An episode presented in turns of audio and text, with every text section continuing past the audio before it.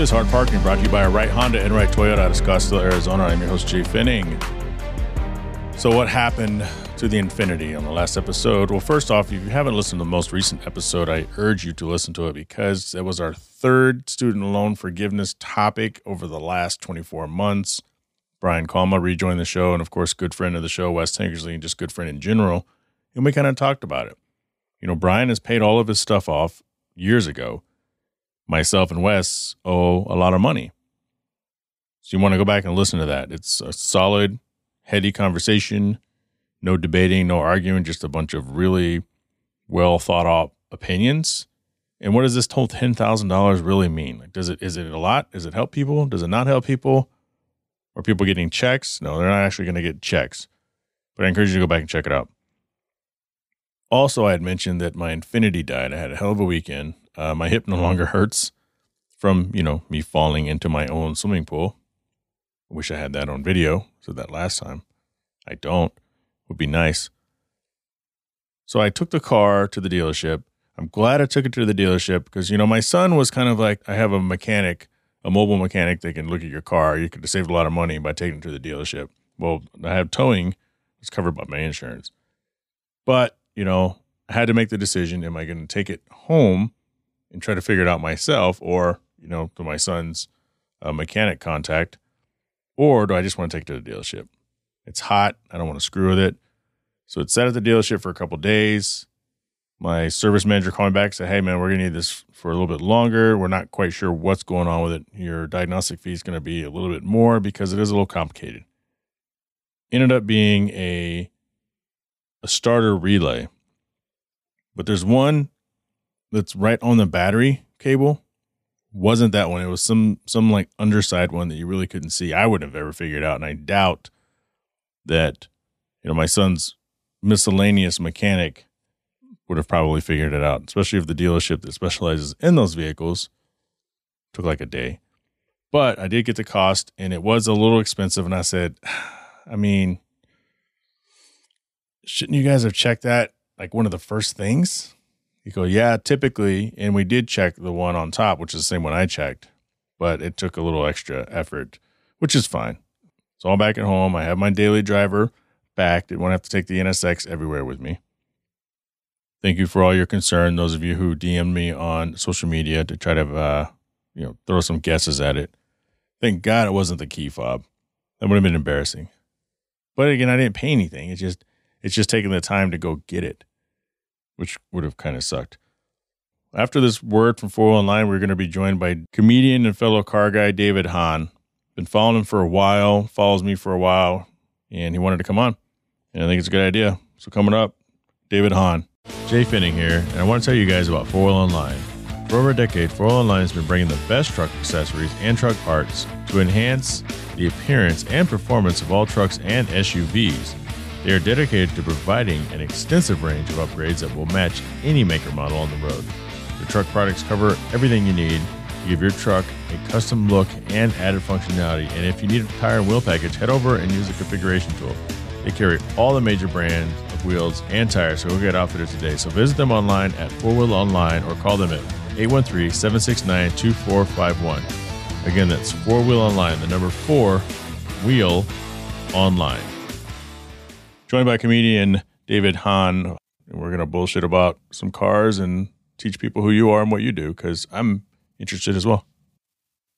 Yeah, so I uh, had a job this morning. Um, by day, I am a home inspector, and that's that's how I pay the bills.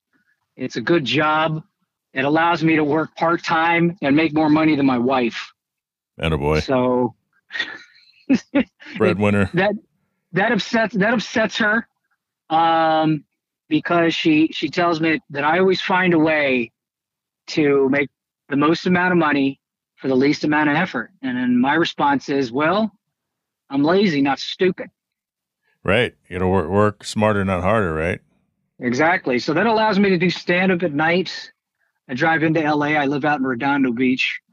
So we're talking anywhere between a 30 and 45 minute commute, depending on where it's located, what time of day that I have to drive out. I've been doing stand up really for about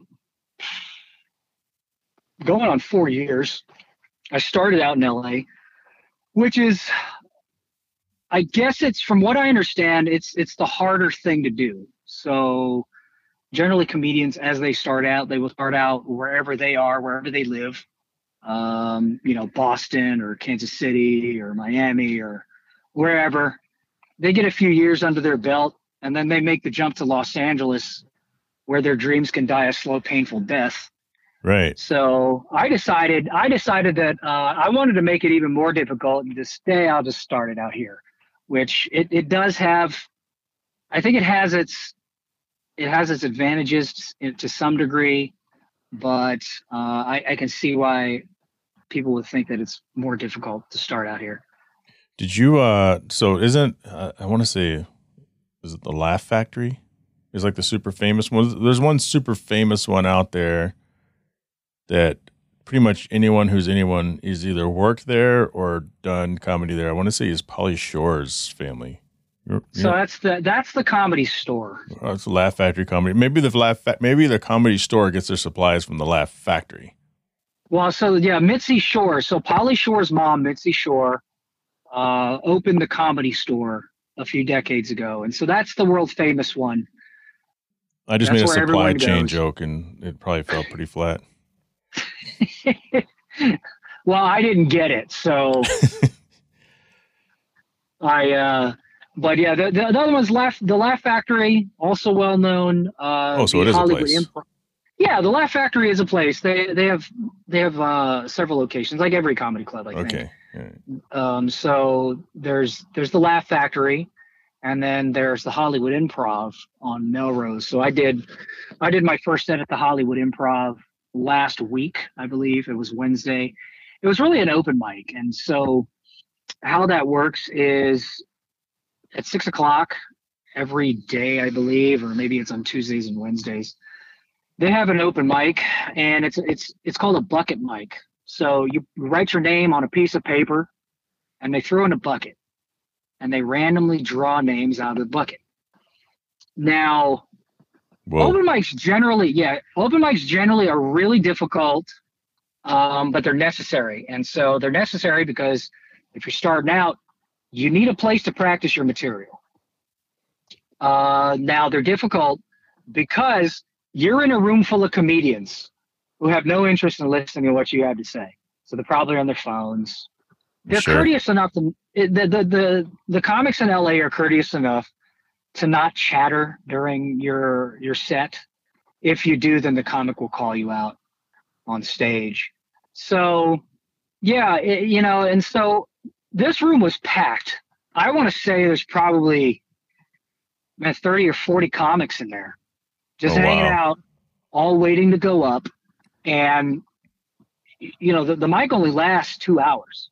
So you can be there two hours and not go up. And so people, that'll happen to people for weeks on end. I know the guy who hosts it, and he tries to, you know, if he sees people show up week after week, he'll try to get them up at some point. He'll he'll make that exception. He'll just call them up because he sees them there. But I was fortunate enough to get called up.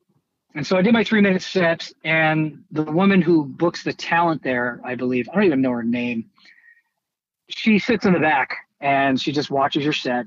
And from what I understand, comics have to show up every week, have to be show their faces, have to be consistently funny, and then she might she might call on you to do things like host a show or do a cold open or something along those lines. Um, so yeah, that's how it is at her. The comedy store has its has its own mic. I think uh, I think it's called Potluck, where you email you you send an email uh, to the comedy store, and they they just pick you randomly, and you're on a list now to do the open mic at the comedy store. I don't know how the laugh. I think the Laugh Factory also has a mic, but I don't I don't really know how that works. But yeah, I mean, other than that, man, it's it's just going to dive bars or holes in the wall. Uh, one thing that I've noticed is uh, comedians will open up their own little like comedy club, so they'll run their own open mic. Hmm. So yeah, and then now what's happening is you're starting to see comedians start to create their own spaces so they can do their work.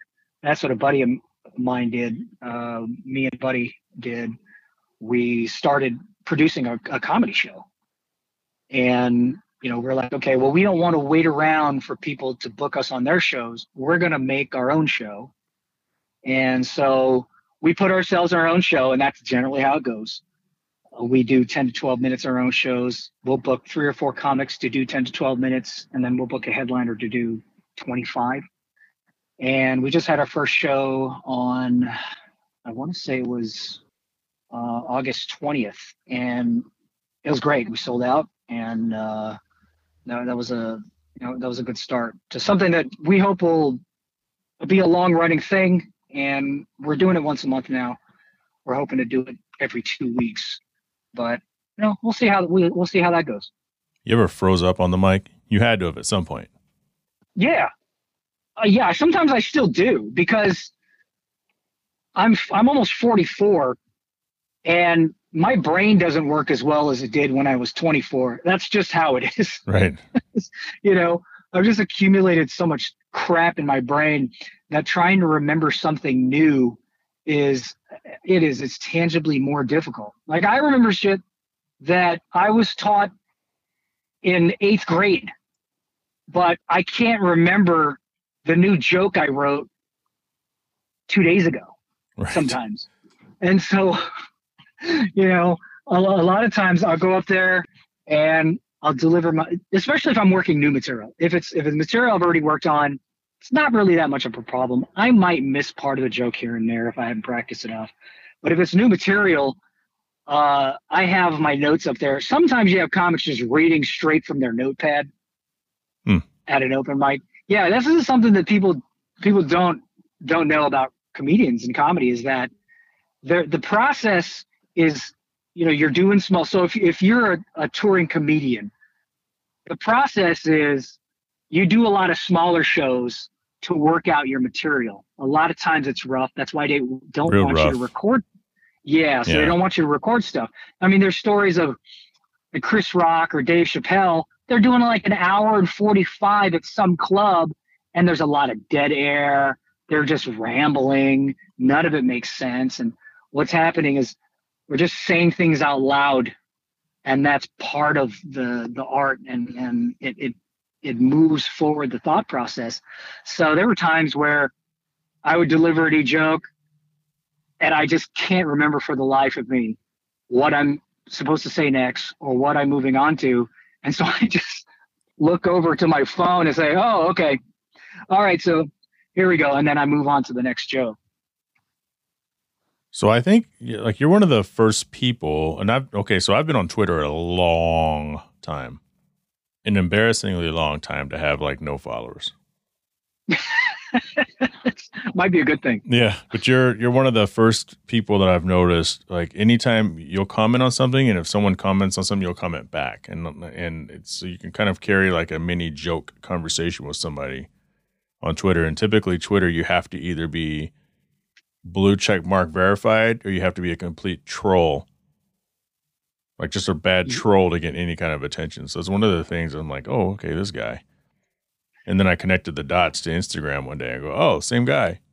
Same guy. Yeah, well, I'm definitely not verified. Uh, I, it's not something that I ever think will happen. So I like to troll Twitter, mostly because it's the dumbest place on earth. I fucking hate Twitter. It, I hate it, and I only, I only look at it maybe every I don't know three or four days. My a buddy of mine will he'll he'll direct message me uh, some tweets here and there just to look at some something absurd. But I hardly engage, um, and when I do, it's just a troll. I know I'm one of those guys, but um, I also I also like to tweet jokes onto Twitter, mo- mostly as sort of a notepad. Yeah, but you're uh, not you're not a, a mysterious egg on Twitter. You're a person. I I I, so, I so allegedly like am a troll. person. It's a troll with a face. Yeah. It's well, I've been called I've been called a I've been called a Russian bot. Oh, yeah. So, you know, there's there's that. Um, so that's the fallback now. If if you say something that that a person doesn't agree with, then uh, you're a Russian bot. Which all right, whatever. I don't. it to me it's it's like I said, it's all fun. I don't take any of it seriously. Um, but you know, it's So you're taking this call from your Ridgeline. I am. House was a little reverby. Um, yeah. So cars, man. What do you got? What do you want? So I know you from the NSX forums and the owners group. Uh, I want to say I I think I know you from the the OG NSX Prime website. Yeah, I'm Tej on there. Yes, yeah. So you had a 97, correct? Correct. Yeah, and what what year did you buy that? 12?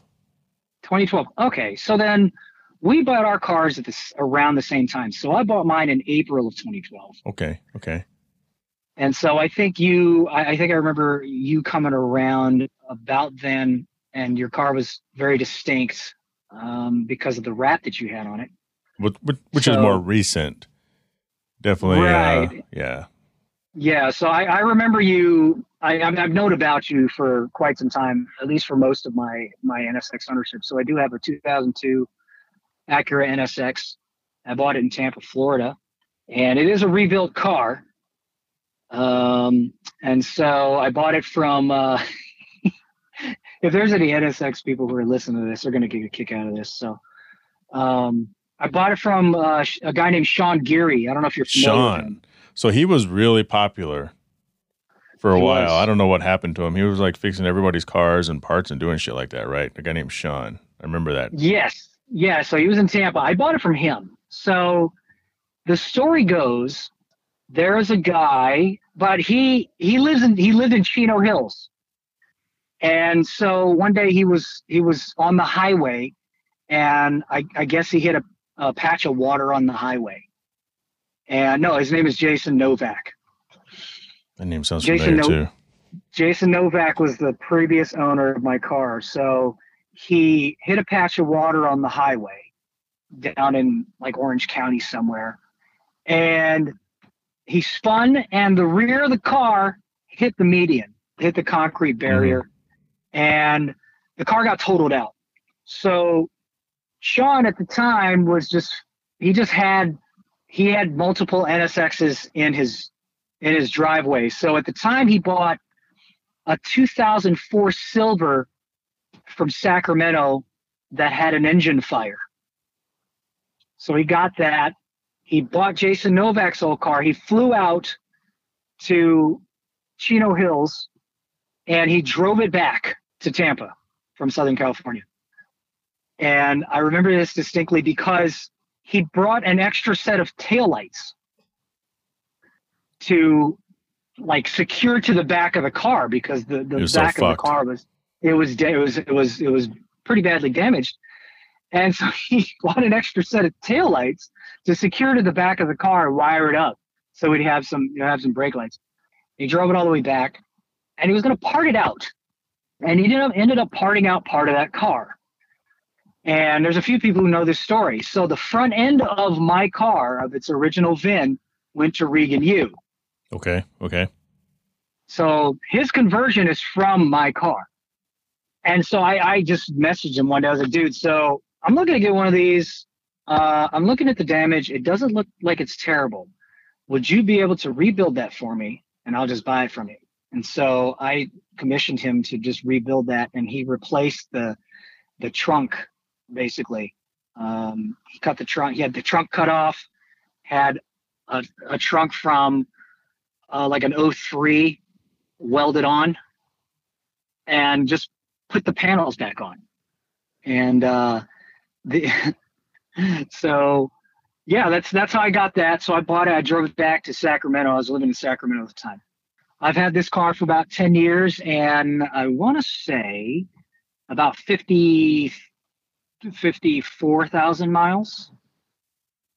That's not bad. Whatever happened to Sean? So Sean, He what kind of happened to Sean disappeared was- and just became like. Remember that guy Tomaski, which he was so, known. yes, Yeah, so I actually Yes. bought parts from him underneath his other name, and then when I say, "Hey, weren't you Tomaski?" He goes, "Yes," and then he just disappeared. But I, I got what I wanted. I didn't realize how much of a dice roll it was at the time. yeah.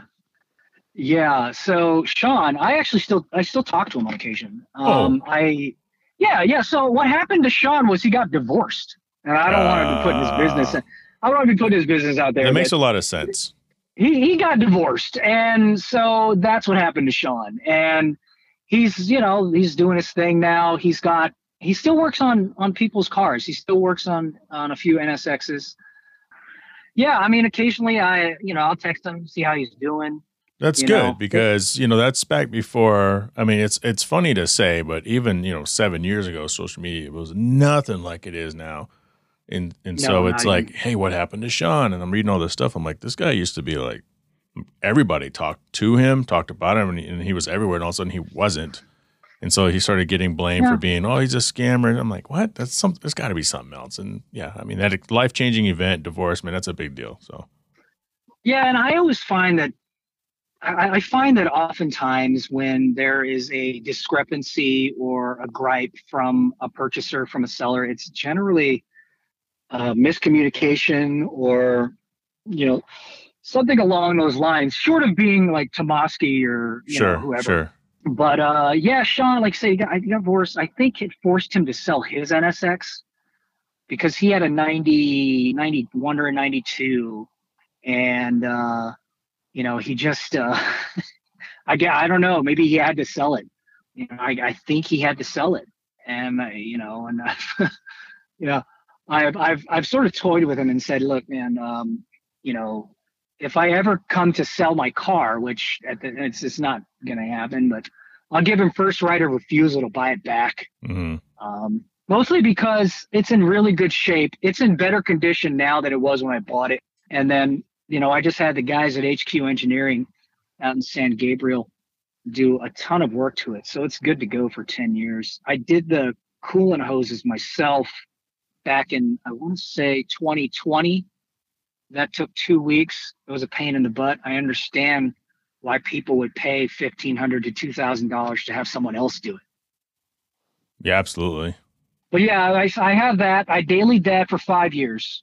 And then I finally just said, you know what, I'm, I want to get a daily. So right now, my daily is a 2021 Honda Ridgeline. This is probably the fourth daily driver I've had since 2017. So Oh wow. uh, yeah, because I just kind of went through them. The, I had a Honda Accord. My first daily was a Honda Accord uh, V6 with a manual. It was a 2004.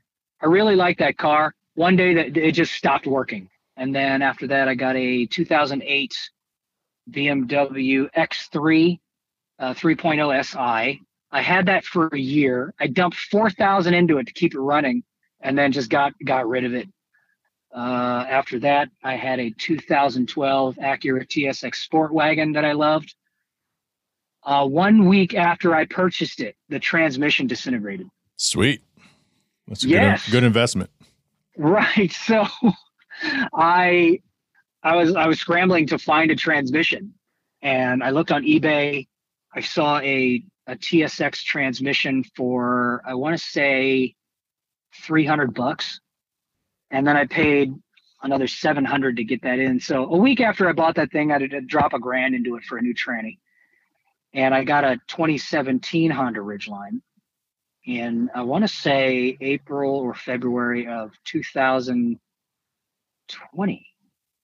And then you got this. no, one. no, 20, 2021. So yeah, I got it in April of 2021. And it was just a it was it was a nice truck. It was a it was uh I want to say an RTL front wheel drive. It was everything that I needed. And then that was right before the car values shot up. Maybe six or eight months later, I was just looking online. It's like, well, let me see how much a Honda dealer will give me for this.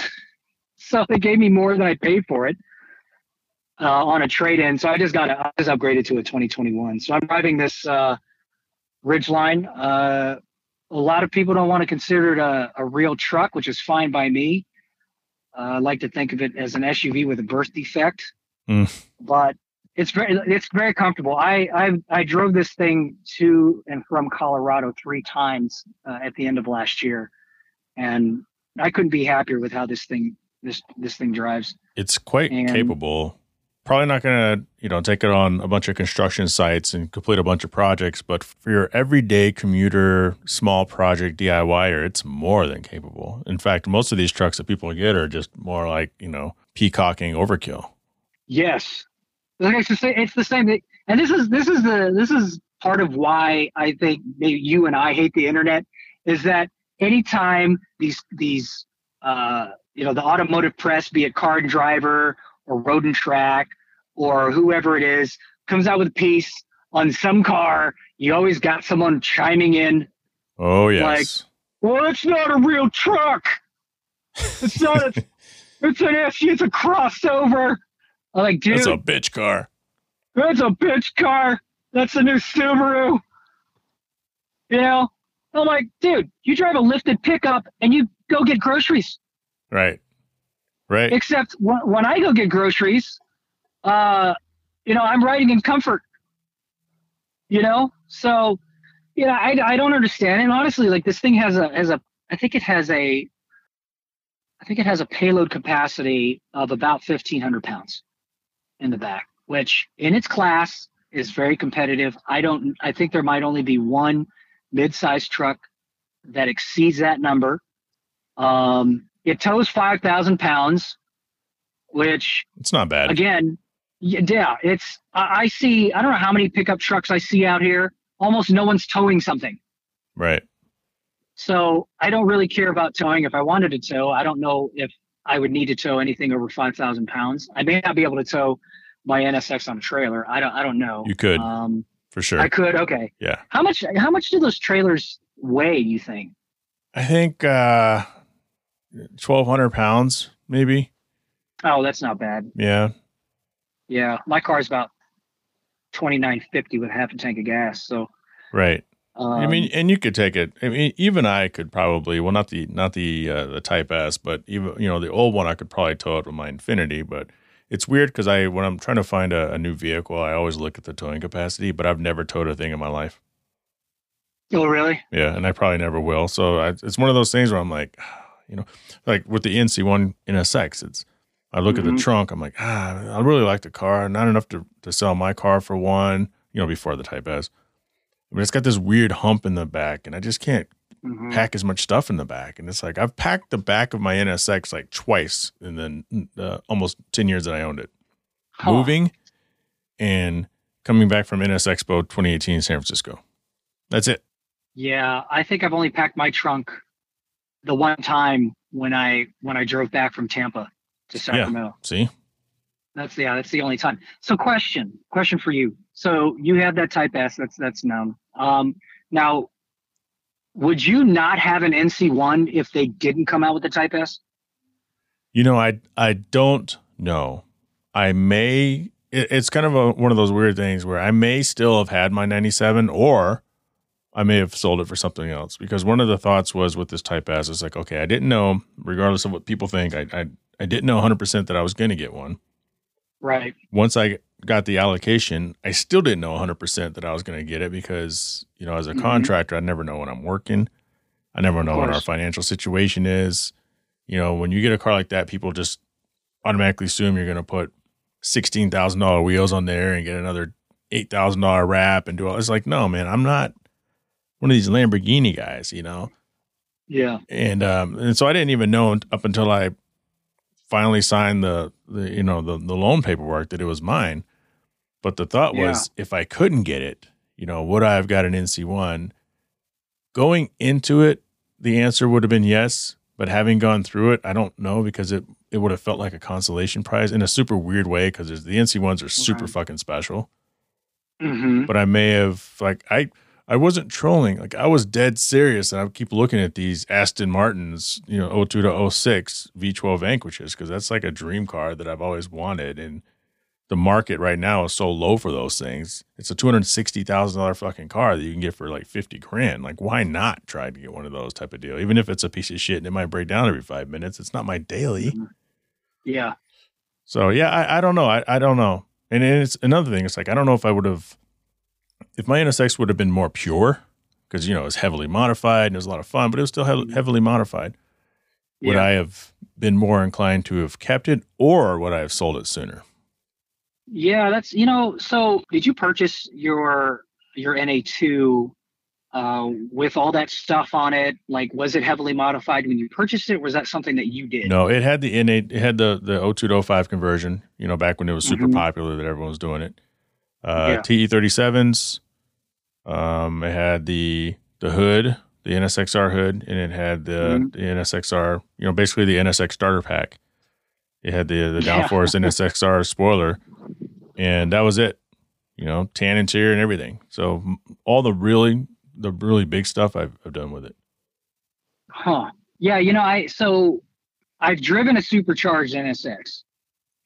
And I gotta say, it's it's intoxicating. Yours was a turbo. And what were you pushing, like 500 horsepower or something?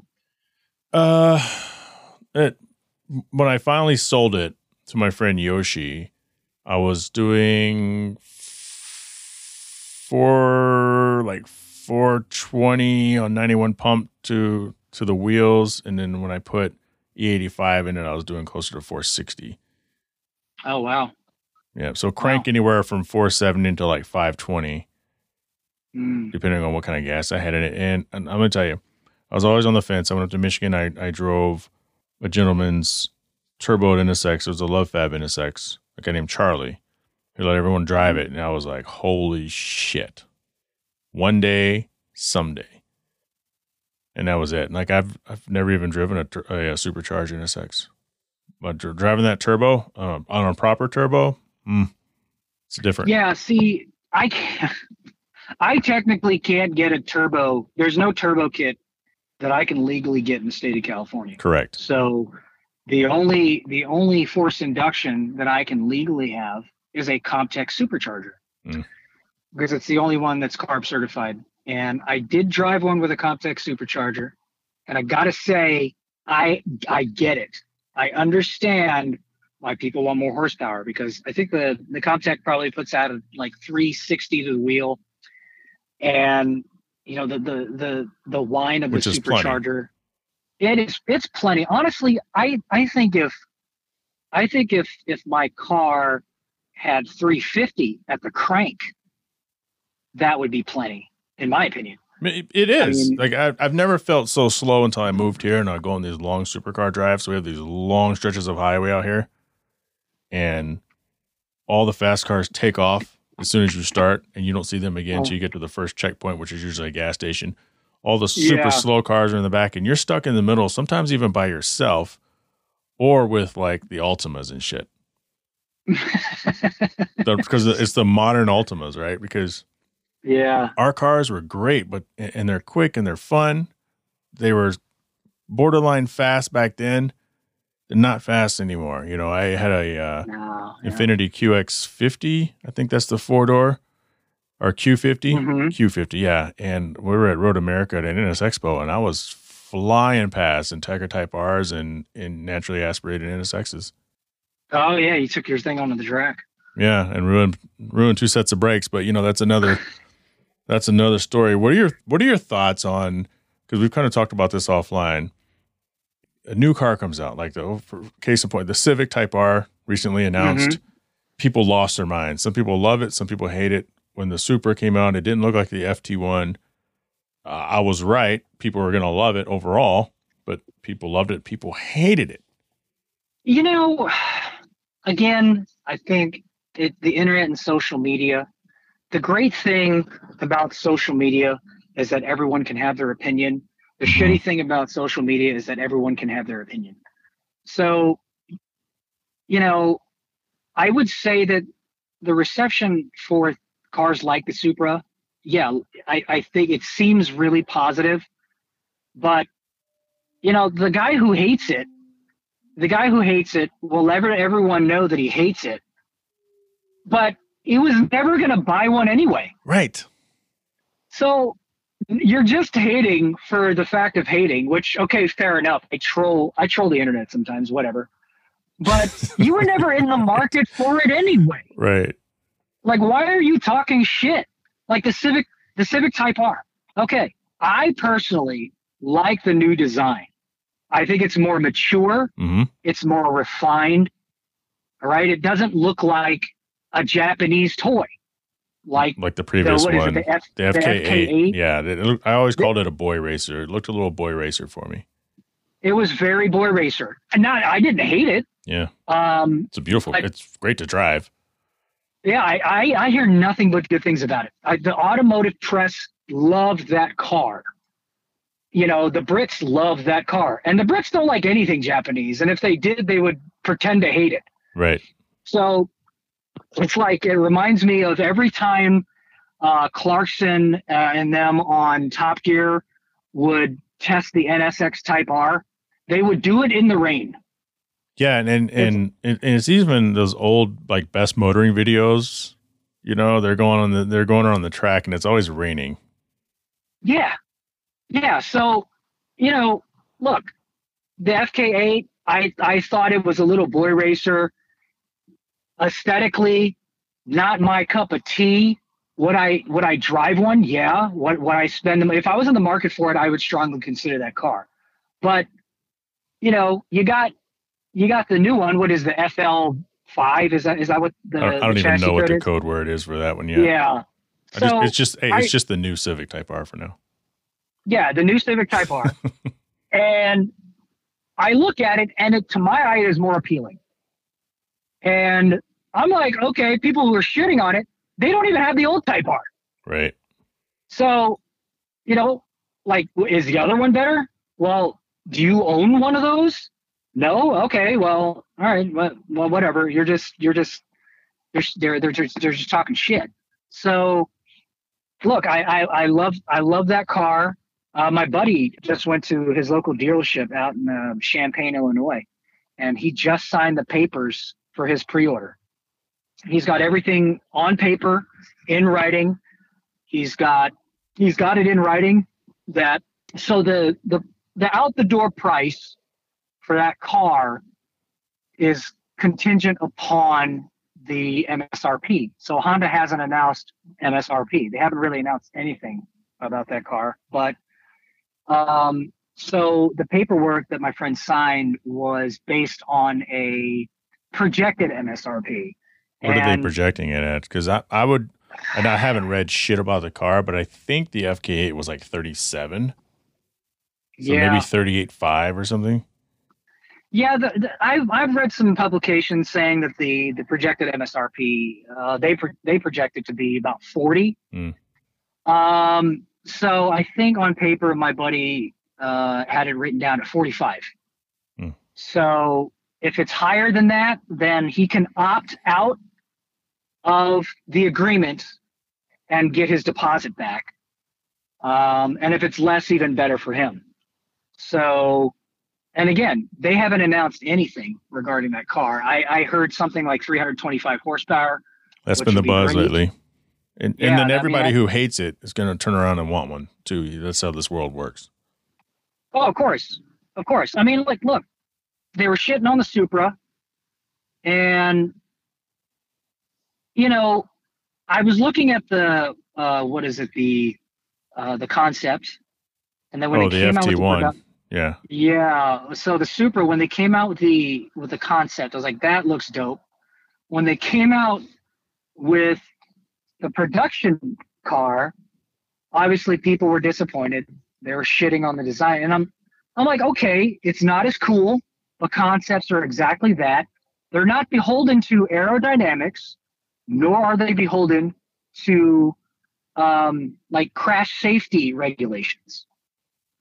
So what people don't understand is that crash safety regulations and ve- vehicle impact regulations also impact vehicle design Dramatically. dramatically. So that's why I, I think that we're seeing a homogenization of of of car designs. Like a lot of cars just look like each other. They get fatter, They're getting fatter. I mean, they're bigger wheels, They're- fatter. Yeah. Yeah, I mean they're like for instance, what were they you gotta they're so they're mandating like A pillar, B pillar, and C pillar airbags. So all right, well that's just gonna make those pillars thicker, which in true which which sort of obstructs visibility out of the car. You know? And so all of these things make the car heavier and bigger. You I know? mean, all you have to do is look at a 1995 Porsche 911 and a 2021 Porsche 911 right next to each other. It's almost like one and a half times it, you know, the the 95 version. Yeah, I mean, it's they kind of have to be that big. And then when they come out with a car as small as I don't know what what is that? What the Alfa Romeo 4C is that? Mhm. Is that the But it's small roadster? it's a smaller one, but it's still fat. Like if you put it next to your NSX, yeah, and you know, but before that type of car in the 90s would have been the size of a Miata. Mhm. So, Yeah. you know, and then people were shitting on the new Z. I look, I don't like the front of the new Z. It's too square for me. It, it almost doesn't fit the rest of the design. Mhm. But that, that rectangular opening in the front Yeah. is kind of weird. it's it's it's almost as if it was an afterthought.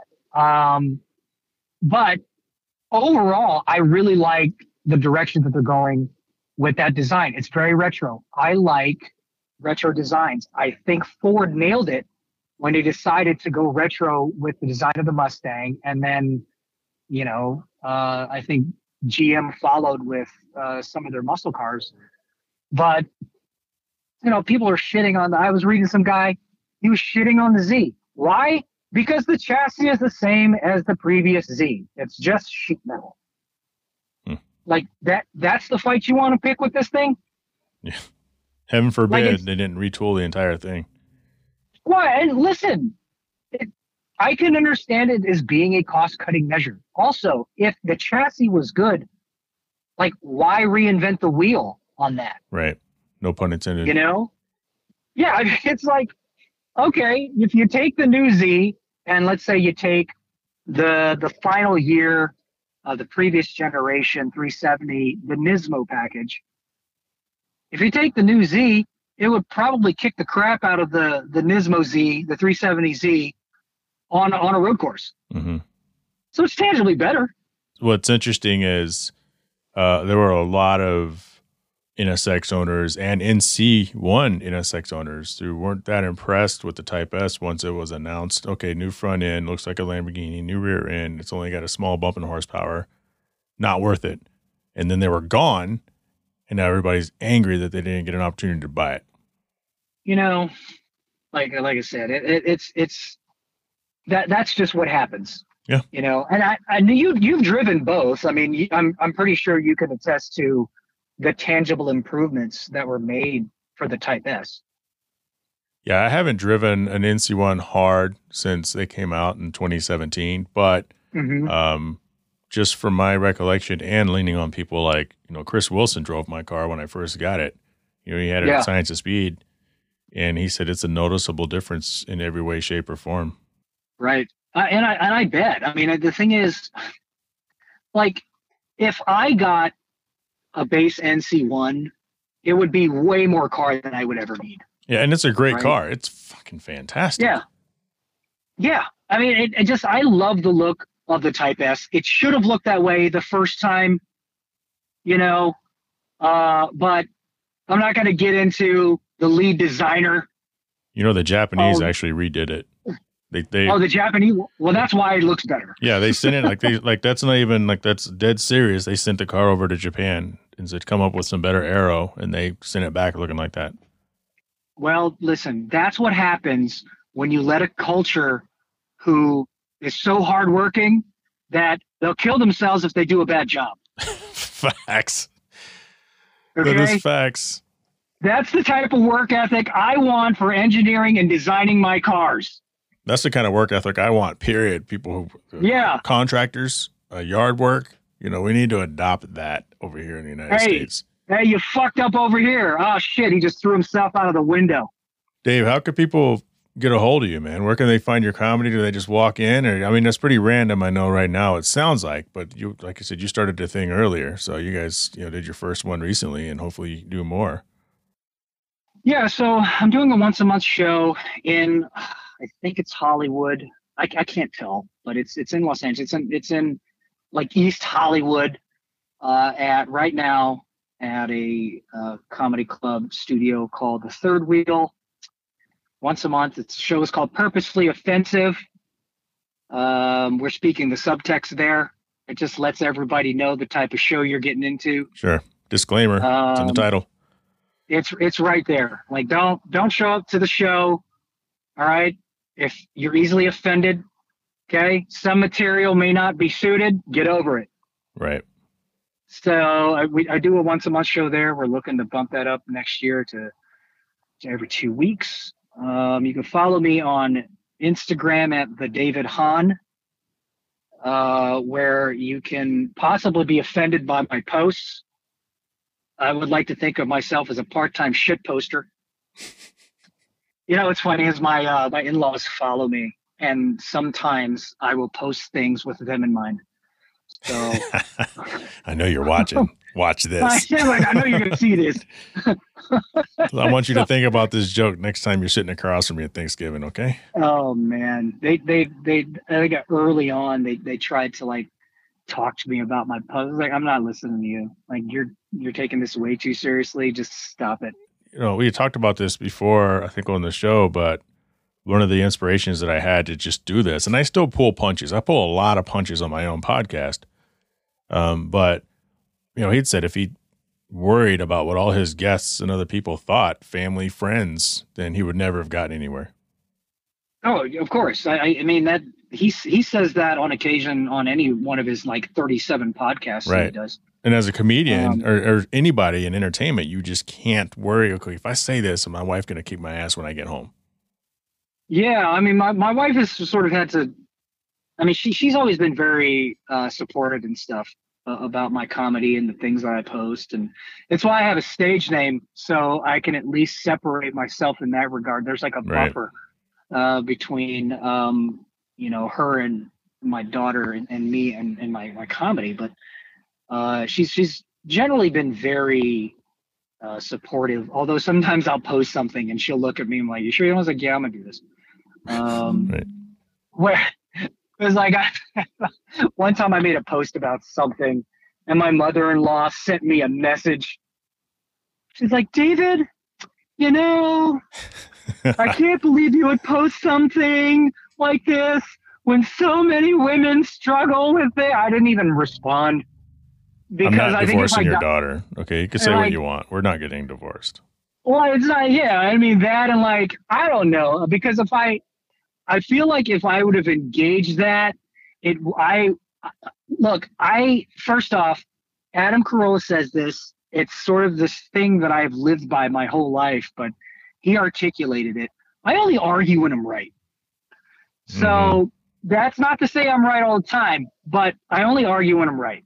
And so if, I know if I'm not fully sure that I'm right, then I'm probably gonna shut the fuck up at the very least, I might just ask a bunch of questions. But I feel like if I would have engaged that, I would have escalated it because I like to argue. It would have just got to the point where it's like, well, so you don't want me to say these things. Well, that means that I'm just going to say them even harder. Sure. You know, and that's that, that's just how I've been, even even as growing up as a kid.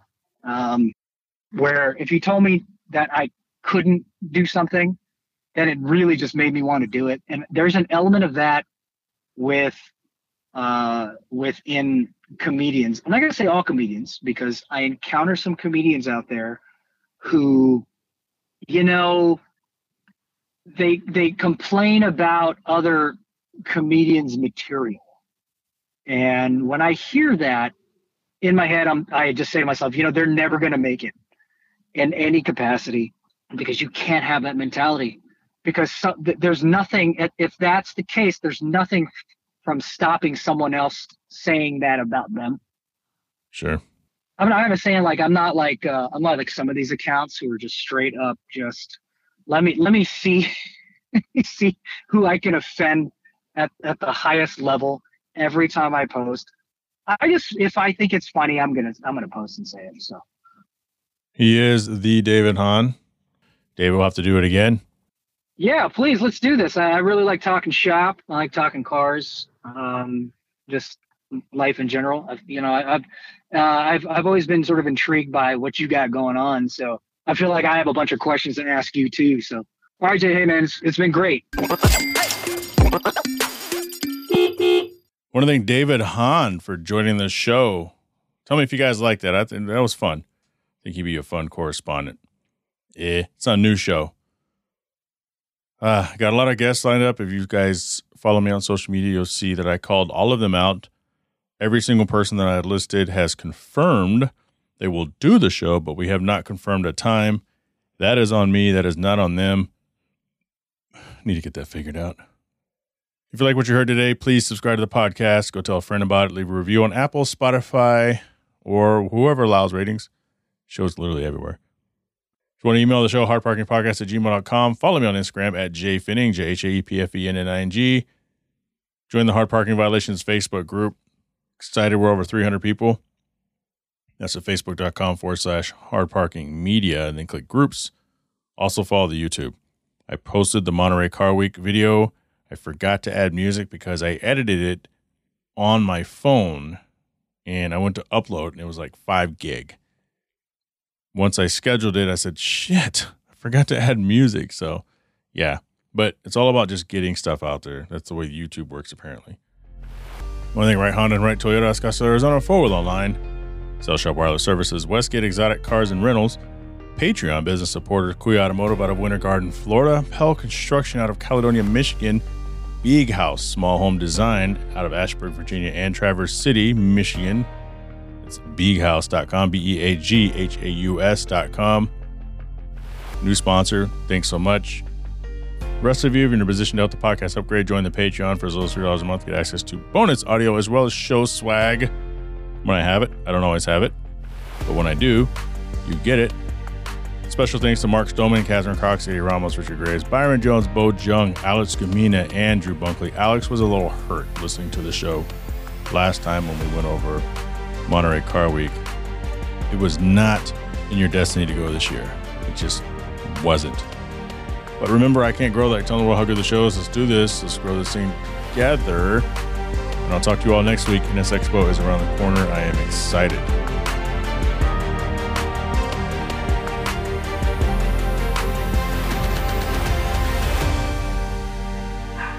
Shut up! Now it's stripping time.